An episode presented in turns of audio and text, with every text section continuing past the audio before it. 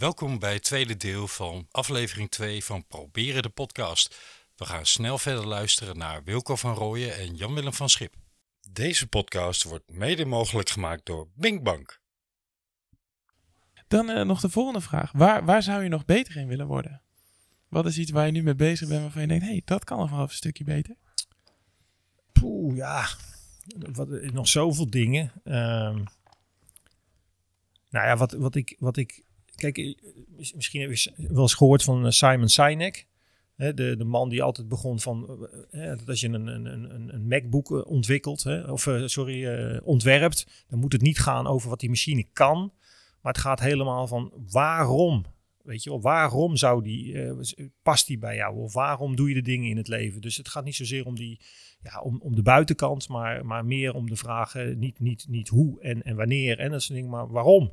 Weet je, waarom je? Ehm, en nou, die gast die heeft uiteindelijk ook bedacht van, van die heeft een boek geschreven alweer een tijdje geleden, maar dat heet The Infinite Game. En dat is dus het oneindige spel. En ik heb heel lang gedacht, die berg is heilig. Nou, dan had ik die berg na eh, tien jaar uiteindelijk te pakken. Nou, maar ik heb er nog appeltjes schil met die berg. Nou, die gedaan. Nou, op een gegeven moment, ik weet niet hoeveel bergen ik heb gedaan. En ik zou nu weer naar Tajikistan gaan, ook weer voor twee bergen. Hartstikke leuk allemaal. Maar hoeveel bergen moet je dan in je leven hebben gedaan, voordat je dan zegt zo. Nou is het mooi geweest. Ik geloof, ik hoop tenminste niet dat dat ooit komt. Dus het gaat in het leven om het spelen van het oneindige spel. Maar dan moet je dat spel moet je wel ja, soort doorontwikkelen.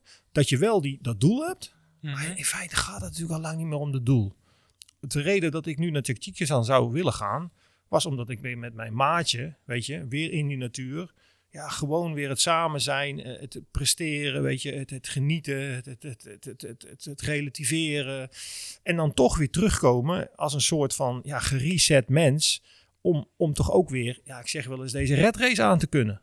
Want we maken elkaar natuurlijk af en toe helemaal ons dol met, allemaal, met wat er allemaal zo zou, zou moeten. En, en... Dus, dus je zou misschien nog, nog beter willen worden in het proces eigenlijk. Dan nog beter kunnen accepteren van oké, dit is het en het gaat eigenlijk niet per se om die top. Zoiets? Nou ja, sterker nog, ik hoop mensen te kunnen inspireren. En dat bedoel ik niet alleen maar zo van, nou, ik inspireer jou veel succes. Maar bij te kunnen dragen in die dromen. Zoals bijvoorbeeld mijn vrouw ook met een hele duidelijke droom bezig is. Maar ook een droom die ik zelf nog heb. Dat gaat over Antarctica.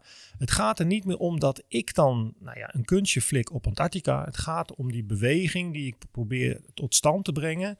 Dat op het moment dat ik er niet meer ben dat je ziet dat die energie als het ware doorgegeven wordt en dat andere mensen daarmee doorgaan. En dat heb ik natuurlijk ook van dichtbij mogen meemaken. Niet alleen Gerard, Gerard die op de K2 eh, nou ja, omkwam, omdat hij andere klimmers nog probeerde te redden. Maar ook Mark Cornelissen, een goede vriend van mij, die eh, ja, met eh, onderzoek zeg maar, op de Noordpool omkwam. Door klimaatverandering. Hoe, hoe cynisch kan het zijn? Waarna hij dus onderzoek deed. Ehm, maar daarin heb ik wel gezien dat op zijn afscheidsdienst duizend mensen allemaal die energie hadden. We weten niet hoe we hier een vervolg aan geven, maar met elkaar gaan we door met, met datgene waar hij mee bezig was. En ik denk, met alle respect, ik heb ook op genoeg begrafenissen gestaan waar je een, een kopje zwarte eh, koffie drinkt met, met een plakje cake erbij en denkt, oké, en je hebt het er eigenlijk niet meer over. Ja. En dat is denk ik niet om te zeggen dit is goed en dat is fout, maar als ik de keuze heb, ja, dan hoop ik wel dat mensen ja, vanuit je naam of van jouw e- energie of hè, doorgaan met datgene waar jij in geloofde, omdat je overtuigd was dat dat de wereld een stukje mooier maakte. Stiekem heb je al onze vraag 5 helemaal beantwoord. Ja, eh, vraag 5 was inderdaad, hoe zou je willen her- herinnerd willen worden? Maar dit, dat, dat, dat heb je nu natuurlijk per- perfect beschreven. Maar wat ik, wat ik wel fascinerend vind aan wat je vertelde over... het gaat eigenlijk niet meer om... ehm, dat is mijn woorden. Het gaat niet meer om of ik die top bereikt heb. Is dat een proces wat gaandeweg zo geworden is? Ja. Want ik kan me voorstellen dat je in eerste instantie al die zeven toppen wilde hebben. Zeker. Weet je, als je jong bent, dan zit het ego erin en dat brengt je ook ergens. Ja. Maar je hoopt dat je natuurlijk wel een soort doorontwikkelt, dat je daar een beetje afstand van kan nemen. En dat je ook wel inziet van jongens, eh, hoe belangrijk is het? Weet je, waar gaat het om? En dan is het natuurlijk veel mooier als ik jonge honden nu, wij, wij spreken, dingen zie doen. Waarvan ik weet van ja, dat, dat, dat, dat, dat, dat gaat niet meer of zo. Hè? Eh, maar, maar ik heb daar blijkbaar een zaadje in mogen planten. Ja, dat vind ik fantastisch. En, dat, en dan zo, zo herhaalt dat zich ook. Hè? Ik bedoel, ik werd ooit als jonge hond door zeg maar, eh, de oude corriveeën als, als Ronald Naar meegenomen. Ik heb dat virus weer mee, doorgegeven. Ik heb zelf weer jonge honden meegenomen. Die zijn inmiddels weer gids geworden. Weet je, die gaan weer door met klimmen. En zo, ja, zo, zo draag je iets aan die sport bij. Ja. Maar nog belangrijker dan dat vind ik, ja, dat, dat, eh, want bergsport is natuurlijk ook maar een hele ja, klein wereldje. Internationaal natuurlijk niet, hè, Amerika, dat soort landen. Maar wij hebben niet eens la- eh, bergen. Dus men kijkt er natuurlijk al heel vreemd op eh, in Nederland er tegenaan. Ehm, maar het gaat natuurlijk wel om de energie. Eh, en, en, en, en, en, en ja, de, de, de ervaringen die je opdoet. En je noemde bijvoorbeeld hemelbestormers. Ja, ik heb daar gewoon ontzettend veel van geleerd. En mensen zullen ernaar kijken van... ja, maar dat is nog een totale mislukking geweest. Ja, ik ben daardoor gedwongen geweest om daar dieper in te duiken... en uiteindelijk erachter te komen hoe mensen dus onder druk functioneren. Ja. En dan kan ik wel zeggen... ja, maar hij snapte er niks van. Ja, maar misschien zegt dat dan meer over mij... of, of over hem dan, dan het te hebben over, ja, maar dit is toch de waarheid? Ja, ik heb al lang geleerd dat die waarheid bestaat niet. Ja. Dus wat jij ook denkt, denk nou niet dat dat de waarheid is. Want dat is de zogenaamde narratieve psychologie. Iedereen heeft zijn waarheid. En als je dat nou maar onthoudt, dan snap je misschien waarom mensen botsen. Dat is eh, waar de wereld op het ogenblik wel heel erg veel last van heeft. Absoluut. De waarheid. Ja, Ja, ja, ja, ja. En ja, dus Nou is er natuurlijk ehm, ook wel weer een parallel te trekken, Jan-Willem, naar eh, de waarheid aan het eind van een wedstrijd.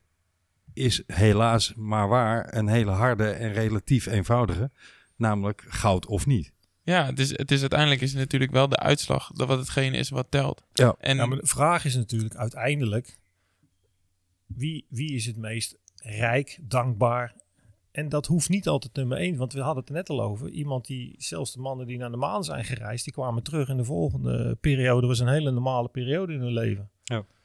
Dus, en of je goud haalt, er zijn er genoeg mensen die in een zwart gat vallen. Dan denk Jan je, Willem, jij nou? eh, zei eh, toen we bij Niek zaten, zei jij toen je zilver won op de Europese kampioenschappen, dat dat misschien wel je mooiste koers was. Ja, dat klopt. Ik denk, ik denk dat dat inderdaad, ik vind het verhaal ook wel mooi. Dat, dat, dat als je inderdaad het, een proces hebt waar jij het meeste van kan genieten. Of misschien wel voor jou, misschien wel je, je moeilijkste berg of zo, waarvan je nooit had gedacht dat je het zou kunnen.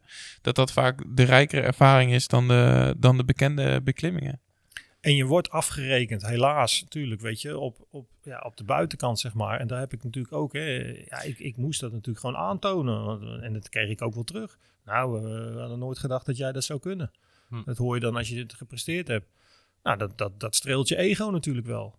Maar uiteindelijk, ja, jongen, die prestatie, het is alweer zo lang geleden. eh, daar gaat het toch helemaal niet meer om. Je hoopt wel met die ervaring natuurlijk, eh, nou ja, dat het je gevormd heeft. En, en daar geloof ik heel erg in dat ze zeggen wel eens hoe moeilijk je het leven maakt, hoe makkelijker het uiteindelijk voor je wordt.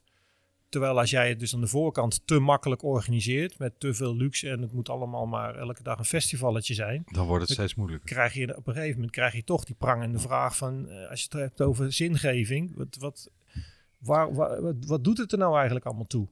Misschien zou je ook wel kunnen zeggen dat dat voor mij voor die wedstrijd van het Europese kampioenschap, en ik ben straks ook heel benieuwd van, dat was ook een heel moeilijke wedstrijd met, waar het gewoon echt allemaal heel shit ging en uiteindelijk toch nog goed kwam. Is er nog voor jou een, een, een beklimming geweest wat zeg maar echt een grote, een grote overwinning was, waarvan je niet, kijk, wat niet zeg maar de meest gangbare mensen wezen, maar misschien eerder in je klimcarrière dat er een klim was geweest wat ontzettend tegenviel en echt een grote battle was, maar uiteindelijk wel is gelukt. Heb je daar misschien nog een verhaal van? zijn, weet je, al die beklimmingen in die Alpen, die zeggen mensen heel vaak niks. Maar ik heb daar, ehm, ze vragen, ze vragen wel eens, ja, wat was nou je grootste avontuur of zo? Ja, daar kan ik zo moeilijk op antwoorden, want joh, ik heb de Eigen Noordwand, die, die naam die kennen sommige mensen dan denk ik nog wel. Ja, dat is een wand ook die in principe als klimmen niet ingaat vanwege eh, steenslag en weet ik het allemaal. Ja, weet je, zonder het uitgesproken te hebben, eh, zaten ik en mijn maatje daar natuurlijk gewoon op een gegeven moment onderaan die wand vanuit een tentje te koekeloeren. En we hadden de boeken ook gelezen. En door die verhalen gaat zo'n berg natuurlijk ook een, een eigen identiteit krijgen. En weet je natuurlijk ook hè, wat zich daar heeft afgespeeld. En op het moment dat je dan voor het eerst in je leven, in dit geval op een bepaald plekje wat dan het dode bivak eh, heet. Het klinkt een beetje luguber, maar dat is een bepaalde bivakplek. ja, dan voel je je in ene keer eh, alsof je tot de grote behoort. Want jij weet natuurlijk ja, wie daar allemaal gezeten heeft. En, en dat zijn er niet zoveel. En wat ze daar hebben meegemaakt. En als je dan door zo'n ja, de Hinterstoge traverse klimt. Waarvan je weet dat Tony Koerts daar ooit nou ja, zijn leven heeft moeten laten. Omdat ze vergeten waren om daar een touwtje uit te hangen. Waardoor hij niet meer terug kon. Weet je, dat, dat, dat, ja, dat, dat, dat, dat, dat zijn enorme overwinningen. Want op dat moment ja, voel je alsof je meespeelt in, in ja, een soort Champions League. Ja, Terwijl, ja, Weet je, terwijl toen nog iedereen zei: Oh, joh, ben je weer een weekendje weg geweest? ja, ja, ja. Ja, Ja, maar dat, en maar wat zei je dan als antwoord? Ja, dat, ik, ik maakte ooit de fout. Kwamen de videocamera's in. En mijn moeder begreep het natuurlijk ook allemaal niet. Ehm, weet je wat? Ik ga die beklimming filmen. Toen had ik op een gegeven moment een beklimming gefilmd. En toen kwam ik thuis. Ik denk, nou, nou ga ik het laten zien. En nou gaat ze snappen wat het is. En ik zet die videocamera. Moest je toen nog aan de tv aansluiten. En ik zet hem aan. En op het moment souperain gaat ze naar de keuken koffie zetten. Nou, ik zat daar echt verlo- volledig verloren. Dat ik dacht, wat, ik, weet je, laat maar. Weet je, en dat zei mijn klimvriend, zei dat eigenlijk altijd al.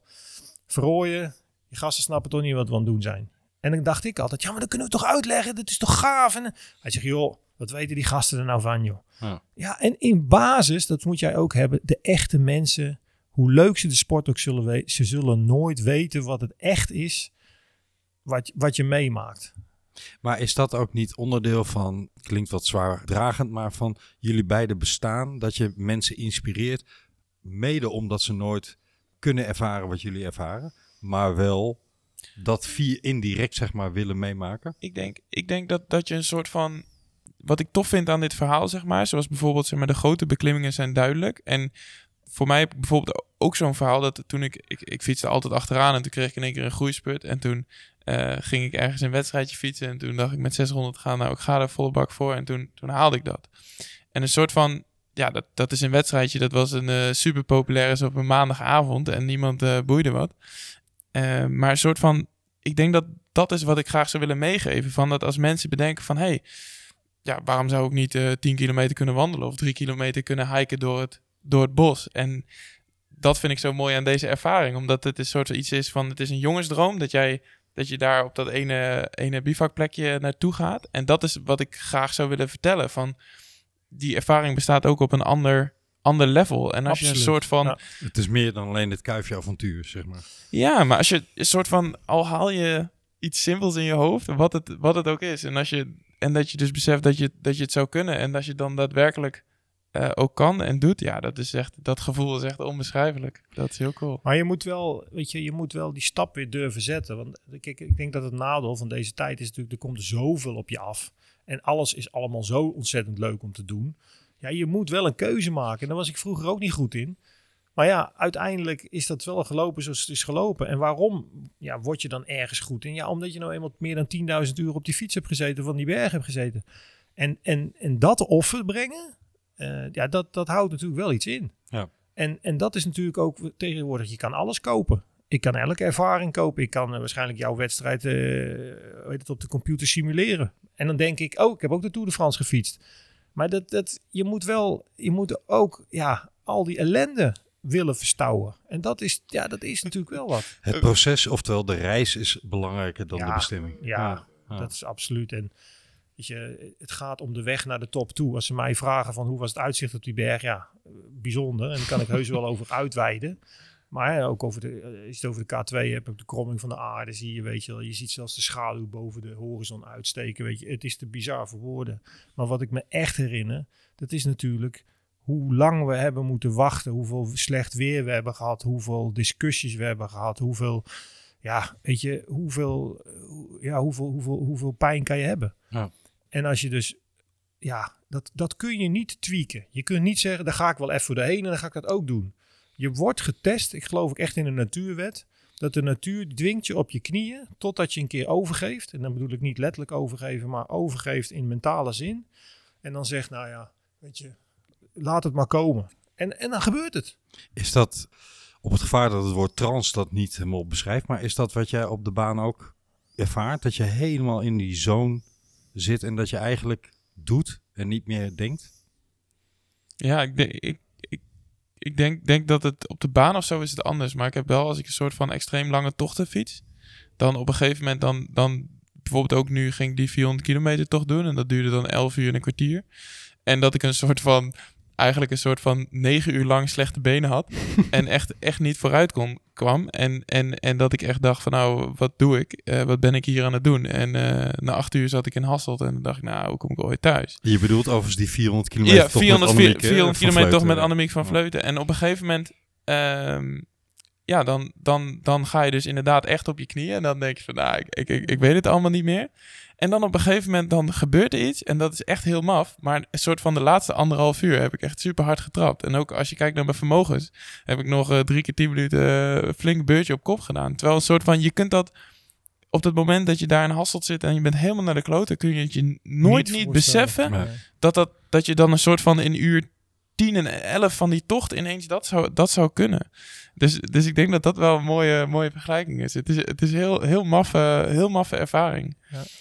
Wat, ik, wat ik mooi vond om te horen, is dat met uh, het klimmen der jaren, als we toch een uh, leuke woordspeling ja. willen gebruiken, niet zozeer de ambitie opzij geschoven wordt door jou, wat je beschreef, maar dat die ambitie verandert. Maar ja. hij blijft even ambitieus. Het blijft, Absoluut. Hè, de, de alleen het doel wordt anders. Ja, ja, ja en, en dat, de manier waarop je ermee omgaat. Ja. Weet je, uh, nou ja, tijdens hemelbestormers moest ik, moest ik natuurlijk ook een keuze maken. Jongens, expeditie is, is, is, is houden voor gezien.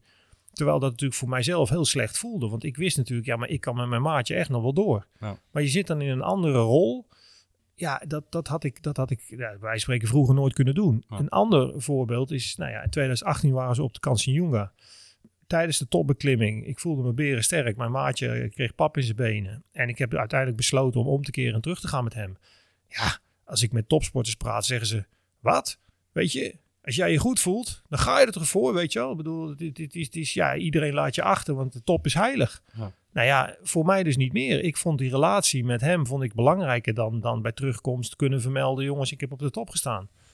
Weet je, en, dat is, en daar heb ik natuurlijk zelf ook wel over nagedacht. Ik denk, god, dat is toch best wel grappig. Want ik had de kans om mee te springen in een ander team, notabene. Ze hebben met het mooiste weer van de wereld de top gehaald. Ik, ik kon mijn haren wel uit mijn kop trekken, bij wijze van spreken. En toch heb ik na een aantal weken bedacht... het is, het is, het is gewoon een goede beslissing die ik heb genomen. Ja. Maar best wel moeilijk, want ik zit, natuurlijk heb ik nog steeds die ambitie... van verdomme, ik had er wel kunnen staan. Is dat, is dat voor jou, Jan-Willem... je rijdt de wedstrijd van je leven en je wordt zevende...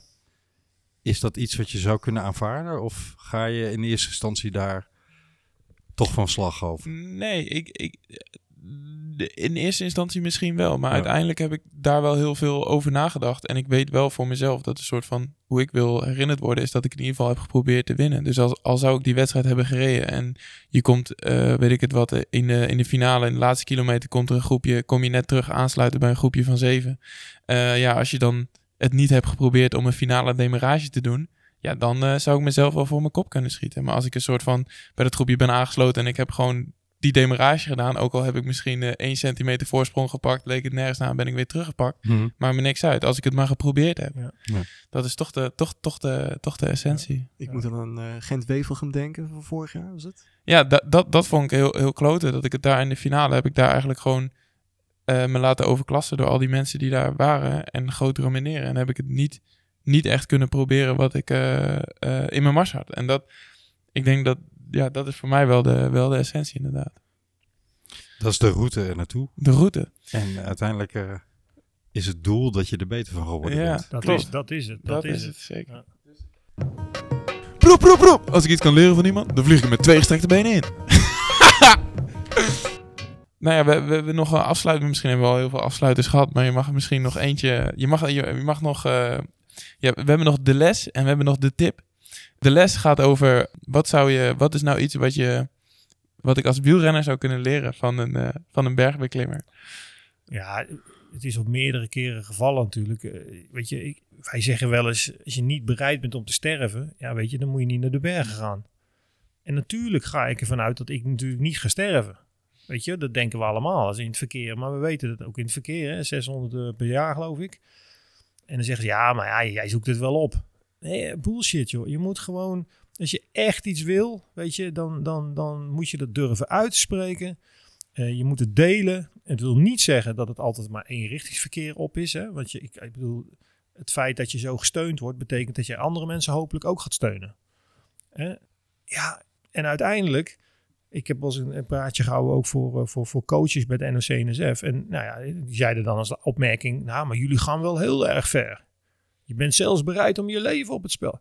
Ja, maar goddomme jongens, als jullie pijn lijden op de fiets, dan weet je toch wel dat je, als je er een zweep overheen legt, dat, dat het toch nog weer verder kan. Ja, ja, dat weten we. Ja, nou, dus zeg nou tegen iemand die klaagt over ik heb pijn in mijn benen, zeg dan ja, maar ik ga nog lang niet dood. En dat is een beetje plat en cru, en, maar de essentie, en dat is waar we natuurlijk over moeten nadenken. Als jij in een dip zit en ik zou je met een oortje kunnen bereiken, dan moet ik toch als, als mental coach of, of wie dan ook weten, of misschien wel je vrouw, moeten weten wat ik tegen jou moet zeggen. Om die laatste, weet je, als, mijn, als ik mijn vrouw aan de lijn heb, terwijl ik op die berg zit, en ze zegt, ach schatje, je hebt je best gedaan, kom maar lekker naar huis in een warm bad en een goed glas wijn. Ja, dat is niet wat ik wil horen. Het klinkt wel aantrekkelijk. Klinkt heel aantrekkelijk. Maar dan kent iemand je niet. Want dan zit je thuis op die bank, zie je een partij zaggerijnig te zijn. Je hebt het bad gehad. Je, hebt, hè, Te vroeg de afslag genomen. je, je moet iemand hebben die je gewoon afran, afranselt op dat moment. Zeg, joh, ik heb vaak genoeg zitten janken, weet je. Als ik tegenwoordig hè, met, de, met de techniek die we hebben een fotootje kreeg toen de tijd van mijn zoontje die lekker in zijn blote kont hier eh, in een zwembadje liep te pielen. En ik zit daar in de sneeuw met echt totaal geen uitzicht op een succesvolle expeditie. Echt zo dichtbij om ermee op te houden. Waar moet je dan nog, dan moet je wel iemand hebben, joh, nog een week, een week volhouden. Weet je, geef het nog een week de kans. Je hebt al zoveel opgeofferd. Het, het kan nog, het kan nog. Ja. Nou ja, en dan breekt het moment aan en dan ga je ervoor. En dan, ja, weet je, dat, het, is, het is vaak zo dichtbij tussen opgeven en, en, en, en succes.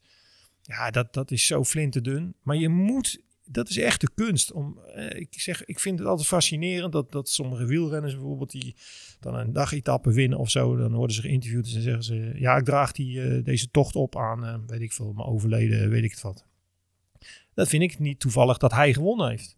Dan denk ik, hij heeft dus gewoon die hele wedstrijd in zijn kop gezeten met, met zijn vader. Of weet ik, hetzelfde beetje wat ik op Mount Everest heb gehad. Ja, dan, dan komt gewoon, je moet gewoon die tijger op jezelf los kunnen laten.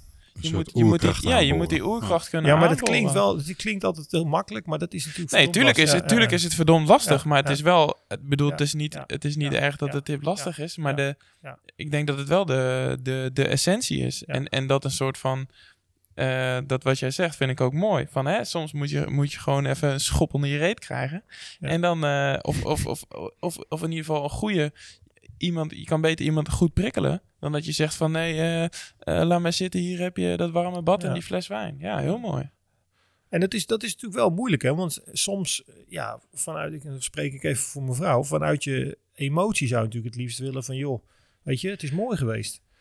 Maar dat is, dat is, dat is, dat is natuurlijk gewoon heel, ja, heel moeilijk om, ehm, ja, om, om eigenlijk iemand tegen je gevoel in toch die zet te geven. En, en weet je, als het allemaal gecontroleerd is, is het allemaal niet zo moeilijk. Maar ja, hoe ga je ermee om als het allemaal minder gecontroleerd is? Dat is natuurlijk ontzettend ja, moeilijk. Alleen ik weet ook, ik heb natuurlijk genoeg documentaires ook gezien, weet je, ehm, van klimmers die dan omkwamen en, en, en zelfs met kinderen, dat je denkt van, jezus, hoe kan je dat als vader, kan, je, kan je dat aandoen? En dan zie je jaren later, zie je die zoon of die dochter, zie je dan op 16-jarige leeftijd, zeg maar, een soort bedevaarts, eh, een reis maken. En dan, dan valt alles op zijn plek. Want die, die, die dochter of die, of die zoon of wie het. Die, als het goed is, zijn ze natuurlijk ontzettend trots op, op die vader of die moeder. Ja, die die, die, die, die, die passie wilde doorleven. En, en ik ken maar weinig, ja, zeg maar kinderen die dan heel erg boos zijn gebleven op hun vader of hun moeder. Omdat ze topsport hebben bedreven of Formule 1 of kan schelen wat voor. Ehm, maar vaak maken we de denkfout, dat blijkt ook uit onderzoek. Hoe komt het dat veel mensen hun droom niet verwezenlijken? Omdat ze denken dat hun vrouw of hun man of hun kinderen ja, dat niet, niet goed zouden vinden. Dat het dus eh, dat het politieke correcter is om het dan maar niet te doen. Want dan kun je uitleggen, nou ik beklim geen hoge bergen meer, want ik heb nu een familie. Dan zegt iedereen, toppie. Ja. Je hebt goed verantwoordelijkheidsgevoel. Maar waar gaat het nou om? Het gaat toch om, om ja, omdat je hè, de hoogste ladder van Pavlov, hè, dat je iemand tot zelfontwikkeling laat komen. En zelfontwikkeling betekent dus dat ik jou uit liefde durf los te laten om het, om het meest ja, hoge of mooi, meest haalbare, mooiste in jouw leven. Het zou, toch, het zou toch een soort gouden kooi zijn als ik jou gevangen hou om niet datgene te doen waar jij echt, echt voor op de wereld bent gezet. Maar dat wat je nu zegt betekent de kern of de essentie van vrijheid of van liefde, hoe je het woord ook Mhm, wil noemen. mhm, mhm. Maar van iets wat hoger is dan eh, wij hier allemaal aan tafel. Eh, en dat bedoel ik niet mee Mhm. iets spiritueels, maar iets wat we allemaal ervaren, maar wat we niet per se kunnen grijpen. Eh, dat je daar tot in de kern door, in doorgedrongen bent. Het klinkt misschien heel wazig eh, of vaag, maar wat ik eigenlijk bedoel is om als je van iemand heel erg houdt, hè, en, en in jullie geval in jullie relatie, dan heb je van nature de neiging om te beschermen, om daar omheen te slaan, Tuurlijk. om ja. vast te houden ja, enzovoort. ja. En tot het besef komen dat misschien nog wel de opperste vorm van houden van loslaten is, dan moet je eerst die route voor afleggen. Dat kun je niet hè, van, van eh, de ene op de andere dag. eh, je begint een relatie, dan kun je niet zeggen, ga Klopt. jij die berg maar op. En Nee, als klopt. ik je morgen kwijt ben, is het mooi Klopt. geweest zo. Klopt, Ja. klopt. Maar ik merk, ik, ik, ik spreek natuurlijk veel van die, van die, nou ja, laat ik maar even karakteriserend zeggen, van die managers die dan in het pak staan en dan zeggen ze tegen mij, nou, ik hoef niet bij mijn vrouw aan te komen om te zeggen dat ik drie maanden naar een berg ga. Ik zeg, nou, ik zeg, als jij echt een droom in je leven hebt, ik zeg, dat is niet van vandaag op morgen. En dan vaak hebben ze dan ook nog over een zeilboot. Ik zou ook wel drie maanden willen zeilen. Nou, als jij dat echt in je, in je genen hebt en je bent al van jongs af aan met bootjes aan het klieren en, en weet ik het allemaal, dan moet het toch gek zijn dat jouw vrouw zegt, "Nee, maar ik wil niet dat jij drie maanden op die zeilboot gaat zitten. En als het wel zo is, dan denk ik toch niet dat je de, goede relatie hebt. En ik denk ook niet dat die bestendig is. Nou, zou kunnen hoor. ik denk dat er namelijk eh 90% van de mensen niet herkennen wat je nu zegt. Omdat ze denken, ja, maar je hebt toch ook rekening met mij te houden? Ja, maar dat doe je toch extra als je iemand zijn, zijn, zijn, zijn, zijn, zijn, zijn weg die hij gevonden heeft, hè, of het nou zij of haar is, dan is het toch de, het ultieme ja, loslaten, zeg maar, om iemand dan dat te laten gaan doen. Wel in het vertrouwen hè, dat het op een gegeven moment natuurlijk ook de andere kant op werkt. Het kan natuurlijk niet eenrichtingsverkeer zijn. En ehm, kijk naar eh, speelfilms als, Gandhi of, of weet ik veel wat voor goeroes. Je ziet gewoon dat die mensen, die, die, die, die, die, die, ja, die krijgen niet die ruimte. Die voelen die, die passie, die, die droom die ze hebben. En er is maar één weg en dat is die weg. Ja. En daar kan ik alleen maar respect voor hebben. En dan kun je zeggen, nou ja, maar je moet toch wel een beetje... Ja, maar dan, dan, dan ga je het waarschijnlijk niet halen. Want, want nogmaals, je hebt daar soms alles voor nodig en alles voor over. Eigenlijk zeg jij, eh, de Gandhi's of de Nelson Mandela's Ja, of de Jan Willem van Schips en zo zijn niet de uitzondering op deze wereld. Eigenlijk kan iedereen dat. Alleen de mensen die er daadwerkelijk toe komen om op dat punt te komen, dat zijn wel de uitzondering. Nou, dat zijn de mensen die hebben het geluk, als ik het dan zo moet omschrijven, dat ze hun weg gevonden hebben, waarvan ze zeker weten, dit is gewoon mijn weg. Herken je dat, Jan Willem? Ja, nou ja, dat is, daar hebben we het natuurlijk eerder ook over gehad. Van uiteindelijk heb ik dat, dat wel bedacht. Van ik heb, ik heb wel voor mezelf heel erg bewust. eh, is er een moment geweest dat ik ineens dacht: van oké, ja, maar van alle dingen die ik kan doen, wil ik het liefst eh, graag fietsen. En, en dat is wel een soort van belangrijke essentie waar ik heel vaak naar terug kan. En ik, ik vind het wel heel cool dat ik ik ben daar ook heel dankbaar voor dat ik daarbij uit ben gekomen, want dat maakt het ook makkelijker. En dat, dat maakt het ook makkelijker voor je omgeving om mee te geven. En ik denk dat de soort van, ja, wat, wat je daarin in mee kan geven is van, nou, dat, dat als iemand daar echt naar op zoek kan en dat, dat kan vinden en dan inderdaad die kracht kan ervaren van echt dat ene doel hebben, dat dat heel cool is. En, en als je dat een soort van kan stimuleren in plaats van, zoals net in het voorbeeld van de relatie, van kan in de kooi houden, maar juist mensen kan stimuleren om, om iets na te jagen, eh, ja, dan, dan kan er zoveel energie vrijkomen. Dat is zo tof. Dat, eh, dat denk ik wel. Nou, eh, hebben, we, hebben we in deze podcast het gebruik dat we jou na een dag of twee, drie gaan opbellen en vragen: hè, wat, wat heb je na enige reflectie en nadenken geleerd? Ik ben werkelijk razend benieuwd voor deze aflevering waar we op uit gaan komen. Ja, Want ik kan niet anders zeggen dat ik het een fantastisch inspirerend verhaal vond. Hoe heb jij dat ervaren, Jan Willem? ja dat, eh, dat zeker. Ik denk dat het, niet, eh, dat het niet één les of tip is geweest, maar dat het een eh, zeer inspirerend verhaal is geweest. Ja. En eh, ik denk dat we super dankbaar eh, zijn, eh, mogen zijn dat we van jou mogen leren, Wilco. Ja, nou ja, wat, wat ik al zeg, ik, het is voor mij heel dankbaar om het te mogen doen. En ja, nogmaals, als ik terugspoel, had ik natuurlijk nooit mogen durven dromen dat ik zoveel, nou ja, zelfs zoveel zelfverzekerdheid zou hebben dat ik dan, nou ja, weet je, dit, dit eh, de wereld in zou. Want nogmaals, in zo'n niche sport heb je heel, heel vaak lang het idee gehad van, nou ja, joh, die mensen snappen ons toch niet. En eh, wij weten wat we doen. Wij weten dat we het gewoon leuk vinden en dat we de hoogste bergen van de wereld willen beklimmen. Maar ja, hoe gaaf is het als je dat wel met de wereld mag delen en dat je andere mensen toch een klein beetje meer inkijk mag geven van eh, ja, in die wereld. En dat, daar kom ik steeds vaker achter dat als je wel de moeite neemt om met iemand in de lift twee minuten te praten, dan kom je er vaak verdomd achter dat van, goh, dat is interessant. Terwijl toen je hem in die lift zag staan, dacht je, wat een, wat een saaie sukkel. Maar de meeste mensen zijn geen saaie sukkels. Er zit een verhaal achter. Ja, en dat is toch, dat is, dat is, dat is nieuwsgierigheid zonder eh, ja, een oordeel te vellen. En da, daar, ja, daar heb je misschien jaren voor nodig gehad om daarachter te komen. Ik, ik, ik, ik al- althans wel. En ja, en nogmaals, ik ben gewoon super dankbaar dat ik, eh, dat, dat ik mensen eh, ja, toch een kijkje in die wereld mag, mag eh, geven. En dat ze dan beseffen van, wacht even. Dit is meer dan alleen maar, eh, weet ik veel, adrenaline junkie die een of andere berg op moet. Omdat hij nou eh, als een aap eh, op de apenrots eh, wil, wil. Ehm, nou ja, en nogmaals, als je de lessen doortrekt, ja, dan denk ik dat juist onze extreme ja, inspanningen, ehm, niet, niet op fysiek niveau, maar juist op, dat, op die andere niveaus, dat emotionele en dat, dat vooral ook dat, dat, dat mentale en dan uiteindelijk wel het spirituele, dat mensen daar heel veel mee, veel mee kunnen, omdat we dat natuurlijk niet op school meekrijgen, hoe gek het ook klinkt. Eigenlijk viel mij ehm, op in, in. Ik heb een aantal documentaires eh, gekeken de afgelopen dagen. Ik heb eh, diverse interviews met je gelezen. Ik heb ooit eh, Surviving K2 eh, gelezen. En ineens schoot me te binnen. En ik leg me graag aan je voor om te kijken of het klopt.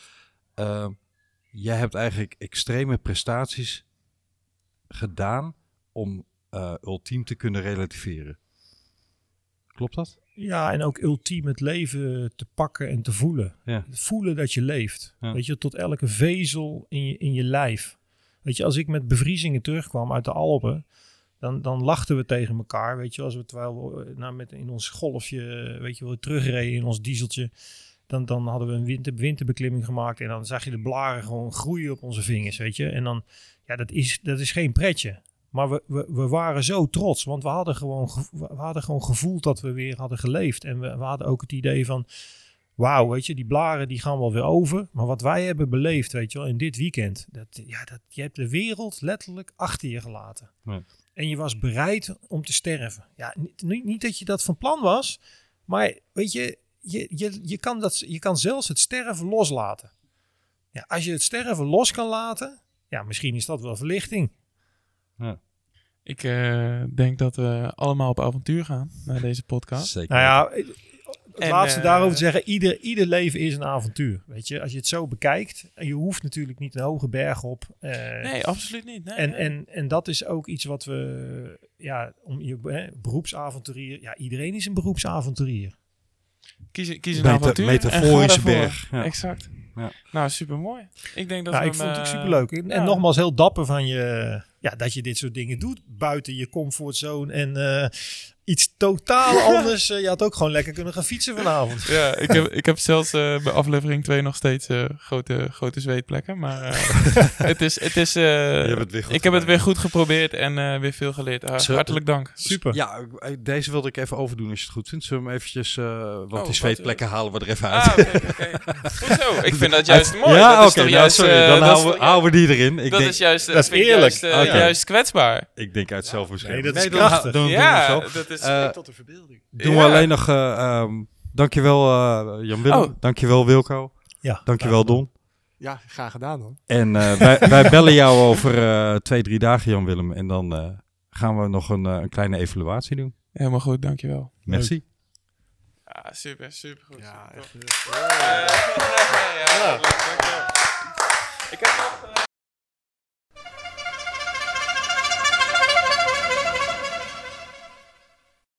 En dan nu een stukje plannen, proberen en evalueren. Donnie. Goedenavond Camille. Daar zitten we weer. voor de evaluatie van ons gesprek met Jan-Willem en Wilco van Rooyen. Ja, voor Proberen de man. podcast. Jongen, wat een gesprek was dat zeg. Echt hè? Wauw. Ik ben er nog steeds kapot van. Wij reden na afloop naar huis. Ehm, we zaten samen in de auto. En eh, ja, we hadden echt allebei een, eh, een, een gloeiende inspiratie over ons heen hangen. Eh, we werden bijna eh, lit up. Bijna. Nou ja, helemaal. Maar we zaten in de auto, dus ver konden we niet opstijgen. Ja, ja. Maar goed, ik ben er nog steeds over aan het nadenken. Ik ben ook heel benieuwd wat Jan Willem daarvan eh, heeft overgehouden. Ja, ik ook. hey, maar dan heb ik een goed idee. Zullen we hem even bellen? Zullen we hem bellen? Nou, let's go. We gaan hem bellen.